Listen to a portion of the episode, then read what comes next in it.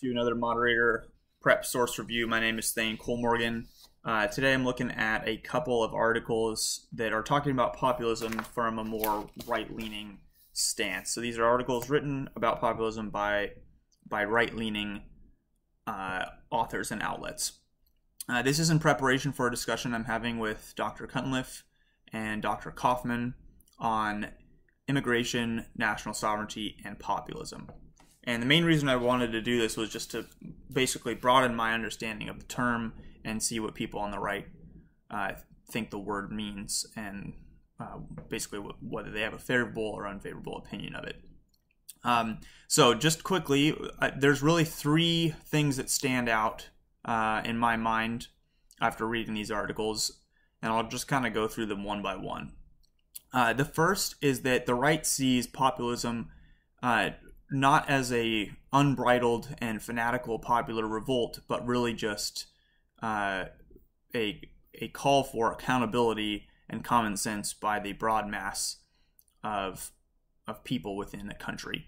So this is to sort of contrast it with the the Aristotelian and uh, and Platonic understanding of democracy, actually. They basically see democracy as uh, an unbridled and an impassioned form of politics that is unstable and ultimately results in a uh, tyrannical uh, master that gets put into place by this uh, fanatical mass of people. So the conservatives don't don't believe that populism is that. They actually see it as uh, just a rejection of the current status quo in favorable of, of a more common sense approach to politics that the broad majority of people uh, accept and want. Um, and so that kind of leads nicely into the next tenet, which is that populism is the expression of common sense in a world dominated by an out of touch, single option uh, political elite. So if the world as it, ex- as it exists at the moment, according to this p- point of view, is that there is just a single liberal elite uh, group of politicians. It doesn't matter really what they call themselves or what party they ascribe themselves to. They all are bound by the same uh, liberal philosophy that is basically not accountable to the broad mass of people and ultimately is self-serving. Uh, they put in policies that uh, help themselves, but really are at the expense of the broad mass of people. And so populism, it's a reaction against that and a valid one as well.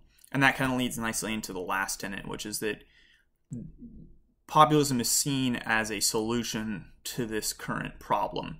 Uh, if all of the political representative, well, if all your choices uh, for political representation are ultimately the same choice for a group of liberal elite politicians, uh, then you really don't have a choice or a say or really a chance at any sort of accountability uh, by the people that are governing you. And so populism comes in as, or it becomes really a valid uh, alternate option that will help get rid of or at least uh, create a broader mix of options than currently exist. So, that's basically how they see it. It's it's not unbridled fanatical popular revolt. It is the expression of common sense in an in a time of out of touch elite, and it's ultimately a a solution to that out of touch uh, single option uh, sort of form of politics that we have now. Uh, all right, so that's it for this one, and we'll do some more in a bit.